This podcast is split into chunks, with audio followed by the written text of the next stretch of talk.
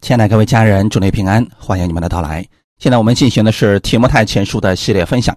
今天我们来看提摩太前书第五章十七到二十节。我们分享的题目叫“对长老的管理”。先来做一个祷告。天父，感谢赞美你给我们预备这个时间，我们再次来到你的话语面前，借着这样的话语，让我们重新得力，知道当如何去服侍、去管理教会，赐给我们所需要的智慧。让我们有效的去做主的工，圣灵借着这样的话语更新我们的心思意念，奉主耶稣的名祷告，阿门。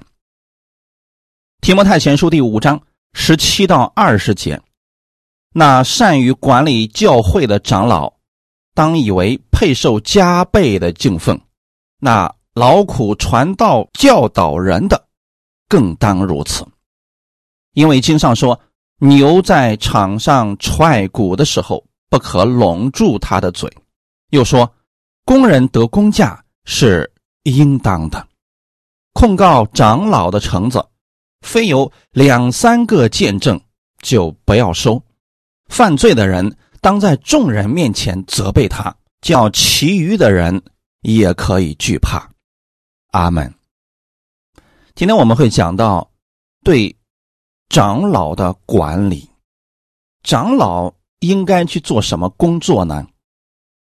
他是管理教会的，跟我们前面所讲的监督其实是一个职分，只不过到后期的时候他们分开了。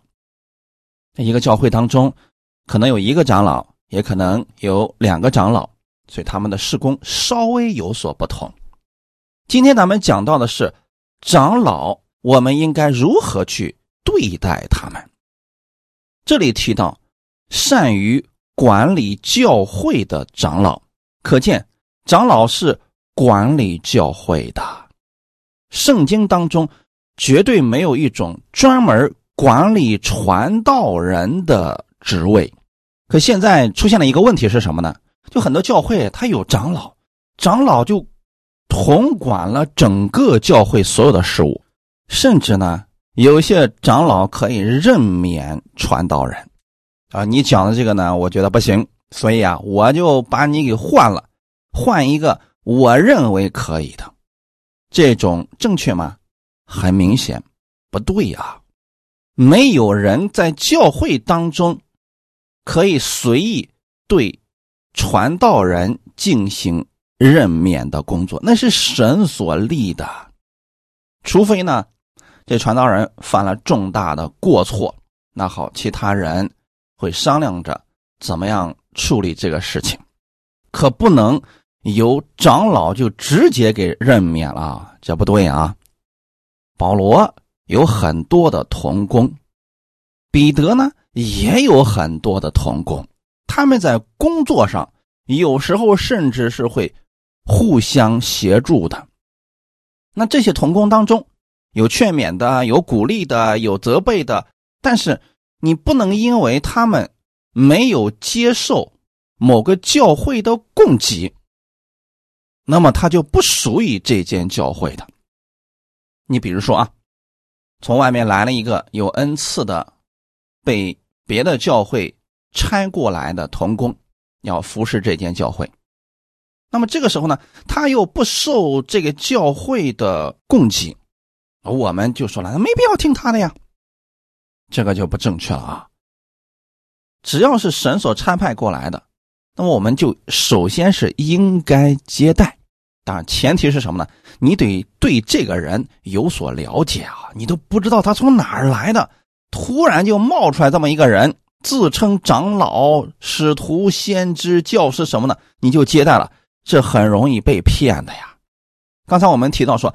这些人是被差遣过来的，你比如说提摩太教会的，差遣了一个童工去到了彼得所服侍的那个教会，这个呢，他们之间是相互认识的，都是彼此了解的，是可以接纳的。但有些人呢，我们只是听说这个人挺好的，好，你有没有跟他进行实际性的交际，也没有共过事，结果就贸然接待。这对教会很有可能会产生致命的打击啊！因为很多时候啊，异端假教师，他们伪装的更好，他们的名声可能包装的更加的比其他人厉害。那我们要是光听他的这些名声，很容易是被迷惑的呀。今天咱们讲到的教会当中的长老，应该是由传道人任命的，长老不能反过来去任免传道人啊。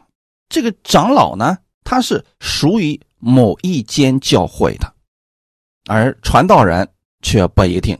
你比如说，使徒、先知、传福音的，我们也叫宣教士。他们呢，可能就是在这间教会服侍，服侍完了以后，他就离开了啊，又去继续他的事工了。但是长老不一样，他就在这一间教会当中做服侍。他的服侍内容包括行政以及信徒生活两方面的事工，一个是教会里边的。人员管理，或者教会当中的某一些施工的安排，啊，比如说主日的时候，那车怎么停，谁来负责？会场的秩序谁来负责？等等，这些都是由长老去安排的。同时呢，信徒与信徒之间有了什么样的问题，他也可以反馈给长老。那长老如果自己处理不了，就要把这件事情然后报告给牧师。因此啊，这个长老的角色。十分的重要。一般在以色列人的传统当中，长老不单要年龄比较大，而且在世界上的经验要很丰富。同时呢，他还得是众人的好榜样。因为如果名声不好，你年龄很大、经验丰富，这也不行啊。名声还必须得好，在真理上。也能够教导人，就是大家一提到这个人啊，哎，大家愿意相信他，愿意服从他，这是一个非常有威望的人，这样的人才能当长老啊，可不是随随便便一个人就能做长老的。这是咱们提到的圣经当中的长老。那今天的教会当中，很多其实并没有按照这个方式去执行啊，很多教会的长老。确实年龄比较大，但是他已经统管了整个教会所有的事务了，包括经济大权、管理教会等等。而且呢，他们是一个团体来做事情，反而传道人要受他们管理了，包括传道人的生活待遇，传道人应该讲什么样的道，应该去哪儿讲，哎，都由这些长老团队给安排了，这并不正确啊。咱们要回到圣经当中看神是怎么样说这些事情的。今天咱们提到一个词叫“善于管理的长老”，它指的是有智慧治理教会事务。什么叫做有智慧呢？就是教会当中出了问题了，甭管是信徒之间的问题，还是教会管理之间的问题，或者是信徒和牧者之间发生了一些误解。这个时候，长老要出面去解决这些问题的。你不能把小事情最后解决成大事情，让两方老死不相往来，这就没有智慧了。所谓的智慧是什么呢？把这间教会的损失降到最低，把人与人之间的误解给它解开，这才算是有智慧的治理方式。同时呢。使这间教会的运行非常的顺畅，总不能牧师在那儿讲，下面的孩子哇哇的哭，有嗑瓜子的，有说话的，有聊天的，那这就很明显教会管理出现了问题啊！谁的责任呢？长老的责任。你就应该安排人把这些事情都给他整理好了，让大家听到的人有一个非常舒适、安静的环境，讲的人也不受这些人和事的。影响才行啊，所以这个是需要有智慧来做的。不但有智慧，还要什么？还要忠心。你不能因为他是长老，他有智慧，但是呢，把这件教会弄得最后四分五裂的，没有忠心的，绝不能要。这是咱们在一开始的时候就特别提到了这个事情啊。治理是需要恩赐的呀。你们在哥林多前书里边读经文会发现，有一种恩赐叫做治理的恩赐，就是他能把人与人之间协调的很好，他能发现谁站在某个位置上是最合适的，把教会会管理的很好。面对教会可能发生的各种混乱、各样不合真理的事情，或者说。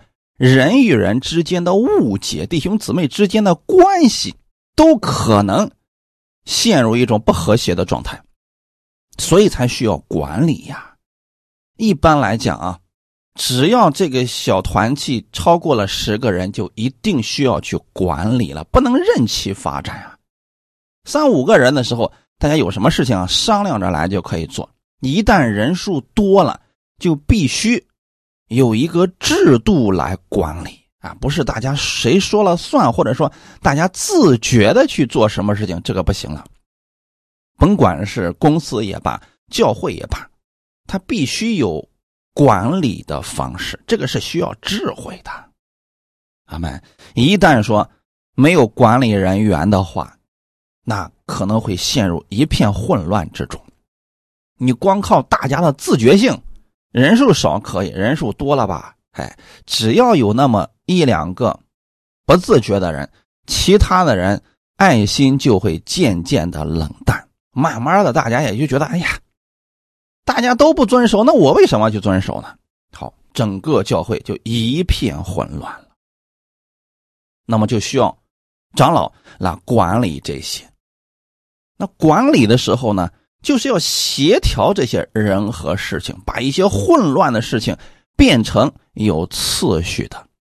所以，咱们不管是去哪个团体，或者说某间公司，人家都有管理制度。管理制度的目的是为了让这间公司能够更加顺畅的、高效的去运作。所以，不要觉得我们今天在恩典之下了，任何人都管不得我啊，也说不得我，我想怎么样就怎么样。那个就说明你并不适合进入教会。你自己在一个地方可以，在你家里可以，但是到了团体当中，你一定要谦卑的去顺服这个团体的管理。你可以不认可他们，或者说离开，但你不能在人这个团体当中你为所欲为，想干什么就干什么。这就说明什么？素质问题了。所以说，咱们无论到了哪间教会，或者到了哪公司，要遵守人家的规章制度的。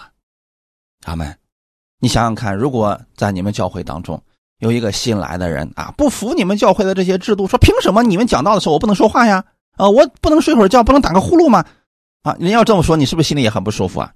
所以说，同样的，我们如果进入到了别的团体当中，也需要遵守啊。这些管理是让大多数的人能够更好的去做某一件事情，管理教会。需要真理的教导，诸般的忍耐和圣灵所赐的智慧。如果没有这些呀，光凭着一腔热血，那可能很多人不服你的管理，到时候吧，弄得乌烟瘴气的。咱们管理的最终目的是为了让大家都能够更好的认识神，在这个团体当中感受到基督的爱。这样才能使教会健康的前行。那善于管理教会的长老，当以为配受加倍的敬奉。善于管理，这是指他做的很好，他真的在各方面让这间教会一直正常的，甚至高效的运作。每次大家去都会发现呀，桌子、椅子呀，还有各方面的东西都。擦得干干净净，都摆得整整齐齐的。聚会的时候也没有人打扰，等等。这是谁在做的呢？一个善于管理教会的长老安排出来的。弟兄姊妹，这样的人当配受加倍的敬奉。这个敬奉，你可以理解，首先是尊敬这样的人，因为大多数的情况之下。他们所做的事情啊，不被人知道，他们默默的在后面付出了。那么我们就要尊敬这样的人。其次呢，加倍的敬奉也是指在他们养生的方面要供应给他们。哈利路亚！很多人认为说呀，长老啊，他也没有必要，是不是教会去供应他的生活需求啊？保罗要改正信徒的这些观念，让他们知道为主做工的人，比如善于管理教会的长老，在经济上也应当供给他们，因为他们也是属于全职服侍的呀。他那一心就用在了这间教会上，那这间教会其实是应当加倍的敬奉这样的人。哈利路亚。这种敬奉呢，不是说像公司里边给员工发工资那个样子的。首先就是说，我们从内心当中要尊敬这样的人，因为这样的人是为主在做工，为了我们能够有秩序的、更有效的去聆听神的真理，他是奉献在神面前的。阿门。因此，对这样的人。我们内心当中应当尊敬，同时呢，也应当供应他所需求的，因为毕竟他把一切都用在了教会的施工上，让他们没有后顾之忧的全心服侍教会。阿门。这是长老，后面提到的是那劳苦传道教导人的，更当如此。从这句话可见，长老不单管理教会，同时他也有可能做传道去教导人。这话也包括了一般的全职传道人。就这句话，它有两个方面。第一种呢，就是这个人也是长老，同时他又是传道人。这个事情在教会当中比较常见。教会里边没有传道人，那么呢，他既当传道人，又当长老。那还有一种就是专门是指全职的传道人，就说如果连管理教会的长老，我们都应当加倍的敬奉他们，更何况是那劳苦传道教导人的牧者呢？那是不是更当如此呢？正当如此是什么意思呢？就是首先要尊敬牧者，其次呢，要在他的生活上供给他，让他没有任何顾虑的全心用在真理的施工上。哈利路亚！在一个教会当中，传道人重要，长老也是重要的呀。有讲道的恩赐，有教导人的恩赐。所以，初期教会建立的时候，主要的工作是传道。当人数多起来以后，就必须有管理人员了。哈利路亚！但是在这里提到的传道人，他并不一定是指这一间教会的传道人。这个传道人可能在这间教会传道。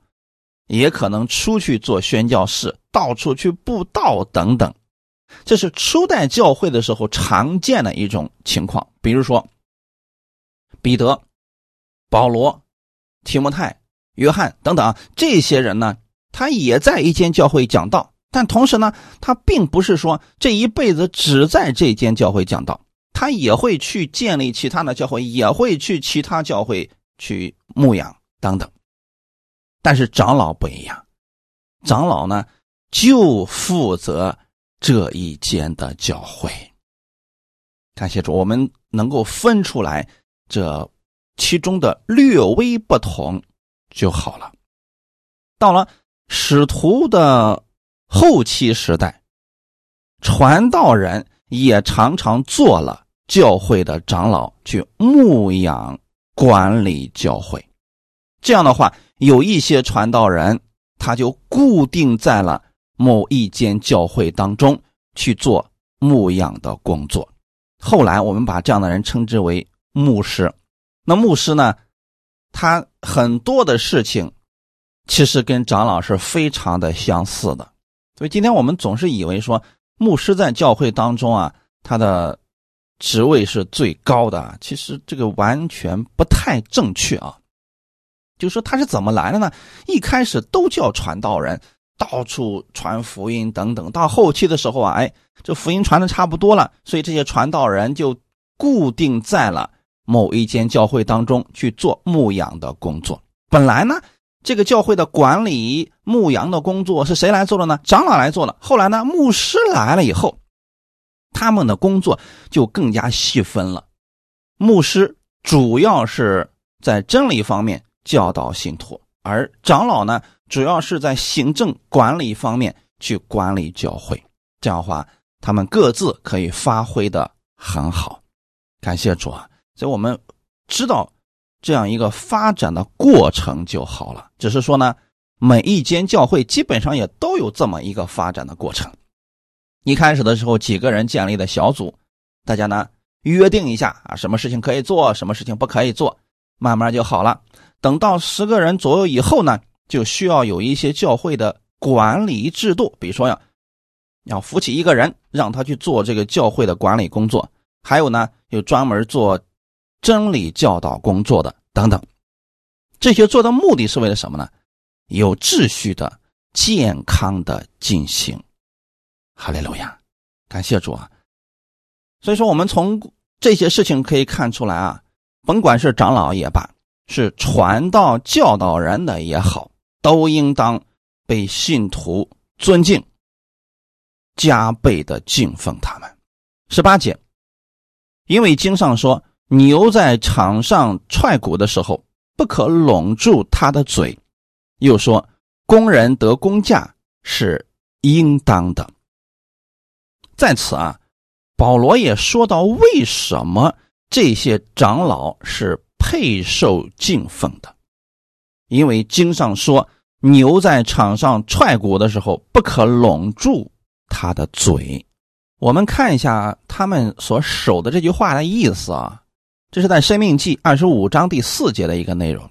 牛在场上踹鼓的时候，就是指他在做工的时候，不可拢住他的嘴，指的就是让他吃饱了再去做工。你不要让牛呢饿着肚子去做工，它也做不好的。可是我们从小到大能看到的，就过去在很小的时候，还有那种打鼓的那种厂，很多的人啊，农业社会嘛。现在基本上都是机械化了，在很早的时候还是出现过这种情况，就是牛是主要的劳动力，所以他们在打麦子的时候啊，哎，让牛去工作的时候呢。就是在牛的嘴上套这么一个东西，就是怕牛把粮食给吃了。可是神的律例典章不是这样的，神的意思是先让牛吃饱了，再让他去干活。为什么在这个地方保罗要引用这样的话语呢？意思很简单，先让这些全职服侍的人。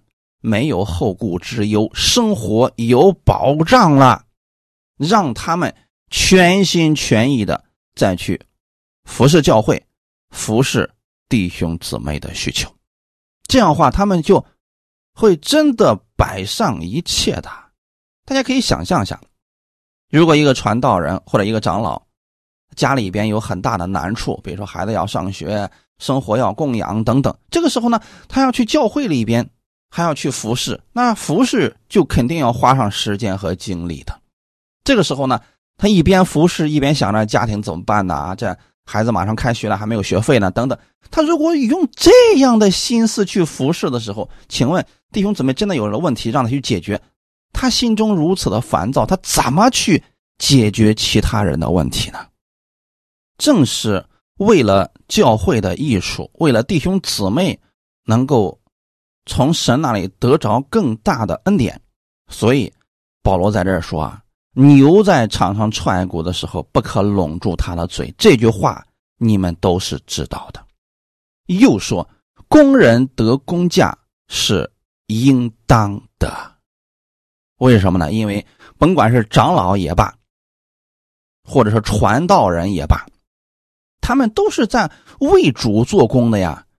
都是在为你这间教会出力呀，你们供应他们，这是应当的。你不要说，哎呀，我今天给了传道人这个十亿的奉献啊，我这是在可怜他。你千万别有这样的想法，因为他在真理上供应你，你有了问题，你找他，他耐心的帮你解决，为你祷告，给你各种建议，把真理给你等等。你现在给他的这些是应当的，所以不要觉得说，哎呀，我就奉献了多少钱给某个传道人，他就应该怎么样怎么样对待我。其实应该反过来，他因着神的缘故不断的帮助你，你才应当去供应他。哈利路亚，工人得工价是应当的。这个地方我们一定要注意啊！这是当时以色列地区的一个成语，就是在做工的时候，这个人做了工了，你给人家工价，这是应该的。哈利路亚！那现在好，甭管是长老也罢，全职服侍的传道人，他是不是为这间教会一直在出力，一直在服侍呢？所以弟兄姊妹理当去供应他。阿妈，感谢主啊！事实上呢，这样的问题还挺严重的，不仅仅是在当时提摩太的教会当中，可能有些信徒他就认为说：“哎呀，为什么要给传道人啊那么多的工钱呀？啊，为什么要给长老那么多的经济支柱？给他干啥呀？少给他点就行了，是不是啊？他们看起来也没干多少活呀。正是因为有了这样的思想，所以保罗才用这样的真理。”告诉提摩太，你应当如此去教导。那这样的观念啊，在现今其实也有很多呀。那很多人就认为啊，传道人也罢啊，教会的管理者也罢，你们就应该自己去打工，去挣钱，去养活自己，然后你们服侍教会就应该是理所应当的啊。我们供应你们，我们给你奉献，那我们看我们的心情了啊。我们给你你就要啊，我们如果不给你的话，你也别想着要啊。为什么呢？因为你做工就应该去做工的。其实能说出这样话的人，真是没心没肺啊！他换一个角度来想想，如果你是这样的，你的老板对你说：“啊，你来我这上班，这我是我看得起你，我给你一个工作的机会，我给你工资你就收着，我不给你工资你就知道老老实实干就行了。”说那么多话干啥呀？如果把这个话用在你身上，你心里听得舒服吗？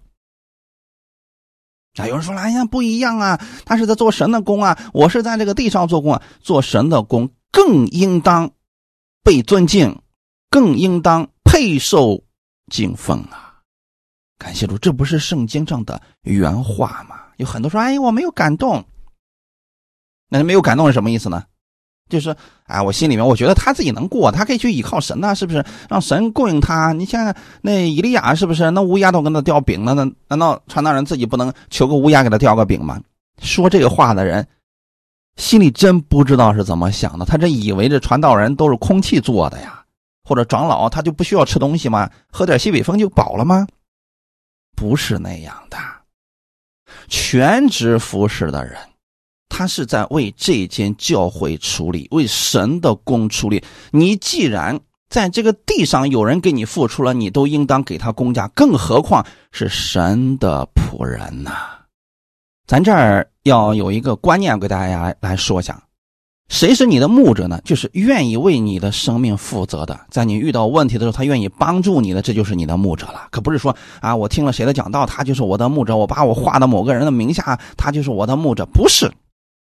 愿意帮助你、愿意为你的生命负责的才是。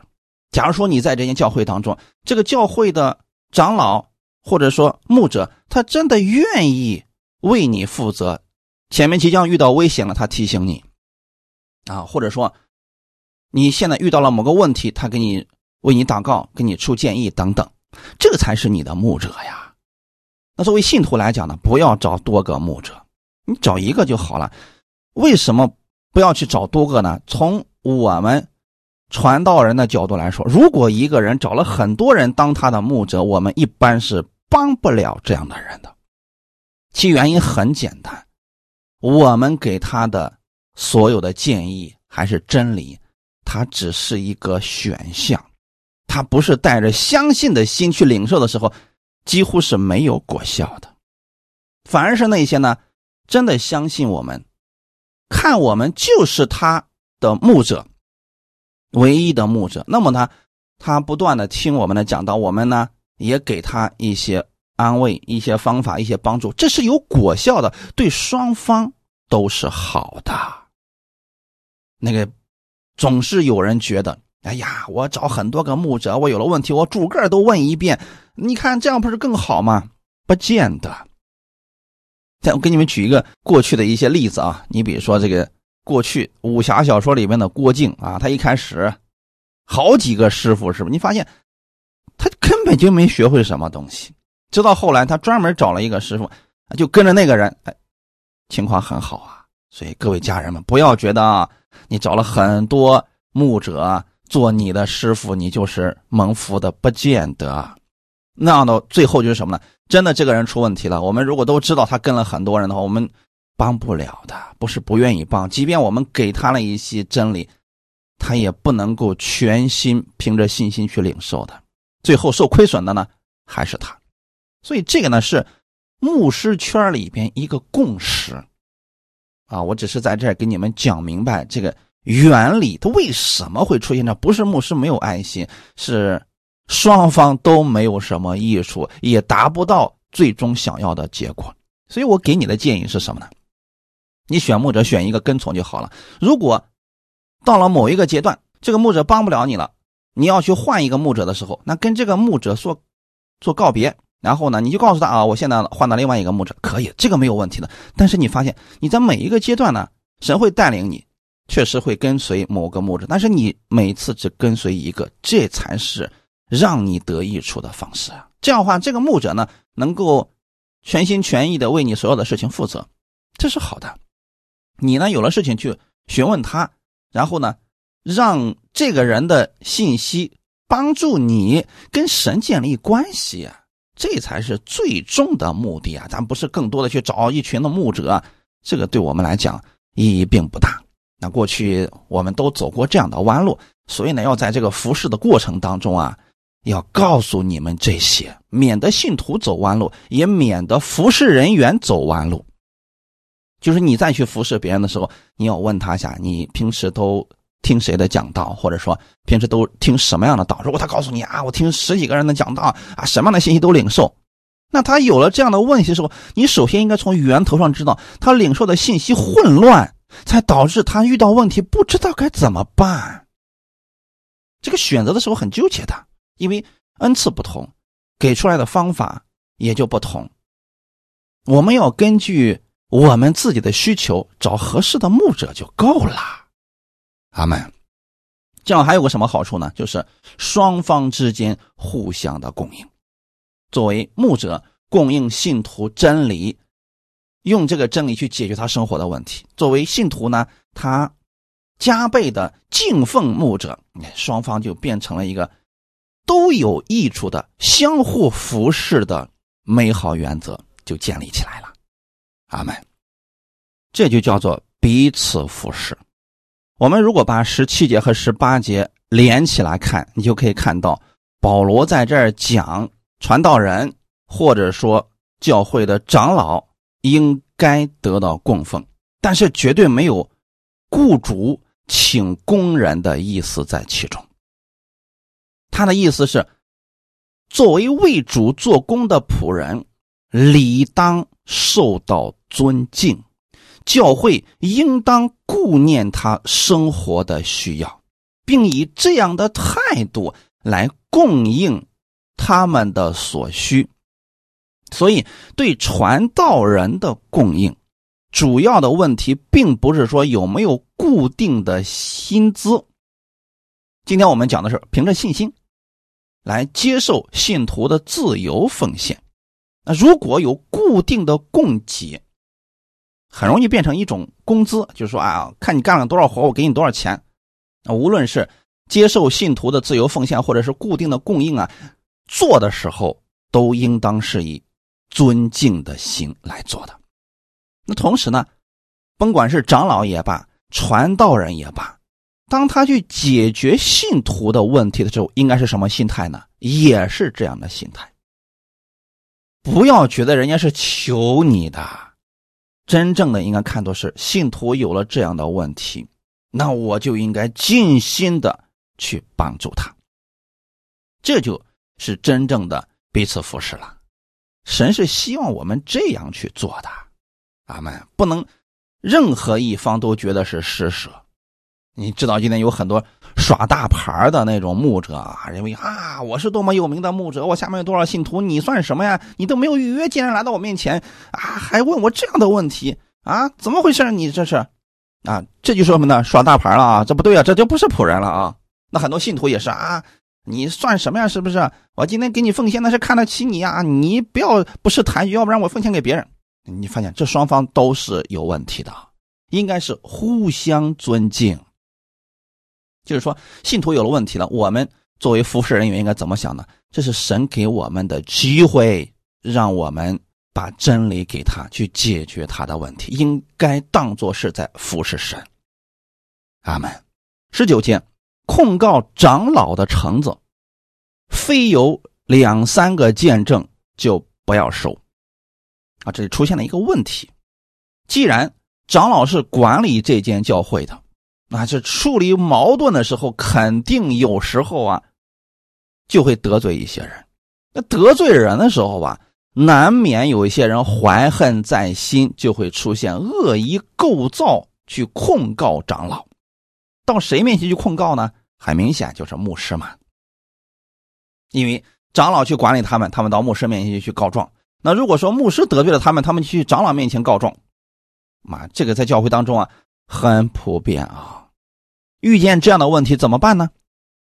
保罗这样告诉提摩太：如果说有人控告长老，非有两三个见证，不要收。可见啊，控告长老的橙子是已经交到了提摩太的手里面，他不知道怎么办了。这使我们看到传道人和地方教会之间的关系。这虽然。传道人是超越地方性的，他不专属于某一个地方教会，但是他是有权柄去管理这间教会的事务的。咱举个实际的例子啊，你比如说，咱们别的地方有些人建立了小组或者教会，他不知道怎么样去管理，遇到了问题，那么好，我就可以过去给他一些建议，告诉他应当如何去管理。以什么样的身份呢？以牧者的身份去，以传道人的身份去的。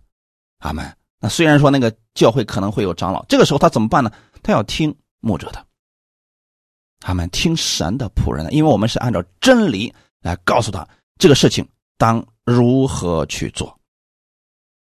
虽然说长老是固定在那个地方工作，但是他也要尊敬神的仆人。我所说的这是真正的神的仆人，可不是存有别的心思的，是搞什么。连锁店的那种啊，那种是有很明显的私心的。我们要说的是什么呢？顺从那些真正以真理为主的那样的牧者，因为那样的人是站在属灵的地位上去真心为这间教会出谋划策。为什么要这样呢？因为长老是由传道人所设立的。相关的经文依据呢，是在《使徒行传》的十四章啊，你们可以在这里面看到这些相关的事情啊。所以说，当长老被其他的人控告的时候，这些橙子到了传道人的手中，此时传道人一定要注意，就是要谨慎的去处理这样的事情啊，可不能因为，哎呀。原来长老竟然做了这样的事情，思索都不思索就直接处理，这个很容易误伤其他人。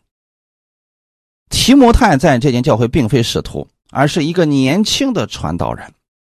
他既然在以弗所教会工作，就自然成为了以弗所教会当中的领袖，那长老们也就在他的权柄之下了，因为他和长老之间。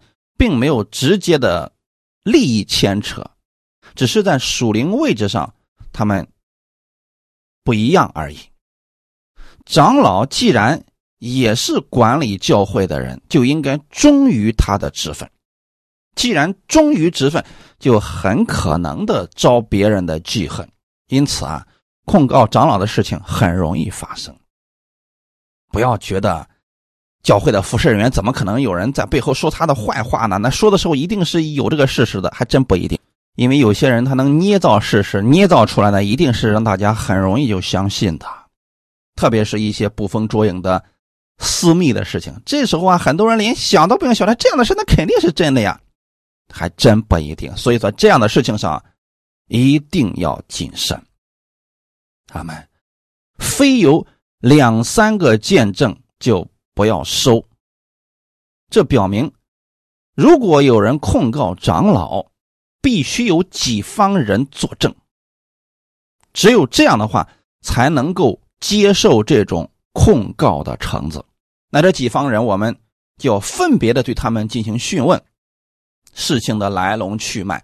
如果三个人所说的事情是一致的，我们要再去问这个长老这样的事情是不是真的。如果他否认了，我们就需要去收集更多人的见证，看看这个事情到底是什么样的真实结果。如果说好，这三个人都做出了见证。然后呢，长老也说：“啊，这说的是正正确的。”那这个时候怎么办呢？就在众人面前责备这个长老，让他悔改。但是不是说把他赶出教会，从此以后不能服侍了？因为人都有犯错的时候。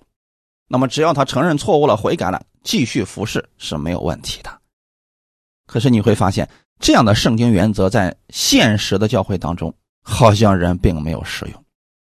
不管是教会的长老还是传道人，只要犯了一个错，马上下台离开教会吧，不要你了，因为你啊名声坏了。只要他敢犯一个错，他以后就再也没有机会了。这并不属神，各位家人们，也不是圣经原则的服饰啊。有很多人就根本不给这个人解释的机会啊，只是有人说了他一句坏话，然后呢，好直接就给赶出去了。但是你看圣经上怎么说的？必须有两三个人的见证，这是旧约的律法。如果要定一个人的罪，必须有两三个人的见证。为什么最少两个呢？因为一个人可能做假见证的，所以最少得有两个呀。阿门。主耶稣教导门徒的时候，比如说他跟弟兄之间不和睦的时候，如果要指出一方的错来，也要凭两个人的见证啊。凭两个人的见证，句句都要定准。意思是什么呢？这些做见证的人，你必须说实话。一旦发现你做假见证的，这个后果会很严重的，可能就做假见证的直接就被赶出，因为他呢比那些犯错的人更可恶。所以弟兄姊妹，这些都是非常实实在在的管理原则啊，就必须要保证。他们每一个人所说的都是实情，是十分肯定的、无法辩驳的事实，才可以作证啊！可不能信口胡来。哎呀，我觉得啊，我认为这个不行。你不能靠猜测作为见证。所以，如果说有人去控告你教会的长老，好，让他拿出实际的证据。必须是两三个人可以作证的，阿门。如果没有呢，连收都不要收，连讨论都不需要讨论，让他从此以后不要再说这样的事情。这就是正确的管理方法，必须要当机立断的。如果你不让这个人住口的话，他到处去乱说，这教会本来没有事的都说出事来了。那如果真的长老犯错了呢，要在众人面前责备他的。同时，这个原则也适用于牧者。你比如说，有一个信徒在另外一个人面前说了牧者的坏话，结果呢，好，另外一个人想都不想，直接就相信了这个人的话，这说明什么？鲁莽了啊！这不是圣经的原则。你不能光靠一个人口中所说的这个事情，你就相信你的牧者是这样的人，那说明什么事情？你跟牧者的关系实在是太差了，没有信任感呀。一个教会当中，如果没有信任了，那其他的事情就不用谈了，对不对？所以教会的管理很有智慧的，这个时候就需要长老去出面去调节信徒和牧者之间的这个误会啊，一定是可以调节开的。如果没有长老在中间，哎，这样的事还确实挺难说清楚的。所以说，神能设立这样的职分，那必定是考虑到了我们人内心的很多软弱啊。阿门。二十节，犯罪的人当在众人面前责备他，叫其余的人也可以惧怕。这里提到犯罪的人，并没有提到犯什么罪，也没有提到开除的事情，只是说。有人犯罪了，要当面去责备这样的人，可见这种罪啊，应该是比较严重的罪啊。虽然没有说，但这里没有提到开除，就说明可能是初犯，或者是过错、偶然犯了一次等等啊。所以是只是让他意识到自己的问题，在众人面前受责备，是其他人惧怕，就是这样的事情不能在教会当中再出现了。阿门。甚至说，像长老、教会的主要领袖犯罪了，都要如此受责备，使其余的信徒引以为戒呀。那做榜样的人，既然受众人尊敬，同时呢，你犯错的时候也要成为众人的借鉴。感谢主，你会发现神所设立的这种管理的方式很实用，也很人性化呀。他既不是污蔑某个人，同时也不会纵容某个人。感谢主，为的是什么呢？这些管理为的是教会能够健康的运行。如果说谣言也罢，或者说一些私密的传言啊，在教会里边横行，这个教会用不了多久啊，就没办法再继续运行下去了。如果信徒们，讨论的是长老或者牧者的私密之事，这也是很多信徒连经过考察都不考察，别人说他就信啊，捕风捉影。你放心，这教会很快就分裂了，因为这样的做法呢，会使教会的管理人员失去威望，人再说什么，他们都不会信了。所以说，这个对教会是致命的打击，而很多的异端。很多的假教师对手就是用这样的方式，让牧者或者说长老跟信徒之间产生这种误会，不让他们解开，这样的话这个教会很快散了，就正好达到了那些人的不可告人的目的了。因此，我们在这里要拥有属神的智慧去管理教会，特别是你想参与到教会服侍的这些人，这些智慧你得有。不能随便相信其他人所说的，阿门。要有智慧去分辨这些。